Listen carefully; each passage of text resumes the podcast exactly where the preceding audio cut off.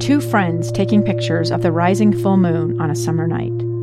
Two teenage kids doing what teenage kids do. When a stranger with a gun and a death wish changed everything. It was violent, it was senseless, and I will never understand it. I will never accept it. I'm Amy Donaldson, and unfortunately, we're all too familiar with stories about how violence shatters lives. But what we rarely see is how they are rebuilt.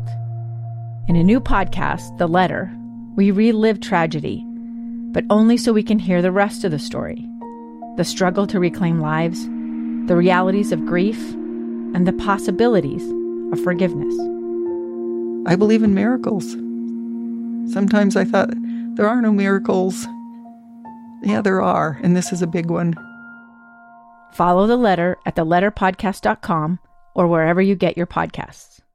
A lot of today's discussion is whether Silicon Valley Bank deserved a bailout. These days, their customers are the most popular villains in the movies. The diabolical tech bro talks about changing the world and disrupting while he jets around the world with girls on his arm and coke up his nose. Tech bros have replaced Middle East terrorists as the movie bad guys, and the idea that they'd get bailed out by the government is not a good look. There are a lot of complaints that SVB deserves to pay for its stupidity. And best I can tell, it is. Its executives are all fired. The stockholders who bought shares in SVB get nothing. The stock's worth zero. You made a bad investment. As for the bailout of the bank's customers, President Biden started the day reassuring Americans about the banking system. Today, thanks to the quick action of my administration over the past few days, Americans can have confidence that the banking system is safe your deposits will be there when you need them. Whether the action he took is good or bad, there was fear over the weekend that millions of Americans would pull their money out of smaller banks, fearing they too might collapse. If you can imagine, suddenly your ATM, your Venmo, your debit, and credit cards don't work. And when that happens, as we saw Friday, it happens quickly. So action was needed fast over the weekend, whether it was the right action, whether tech disruptors will be humbled by this brief brush with bankruptcy, only time will tell. Jeff Caplan's Minute of News, only on KSL News Radio. I'm Dave Cawley, investigative journalist and host of the podcast Cold.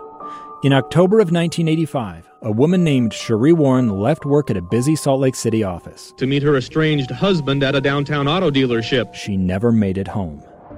Sheree's car surfaced weeks later in Las Vegas. In the parking lot of a hotel casino. No one knows how it got there. Strange. It was strange. Both Sheree's estranged husband and her boyfriend raised suspicion for investigators. I kind of thought that he might have done something. But no arrests were ever made.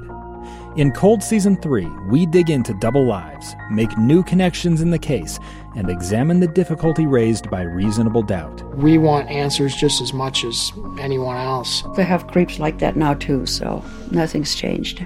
That's the new Cold Season 3 The Search for Sheree, now available anywhere you get your podcasts.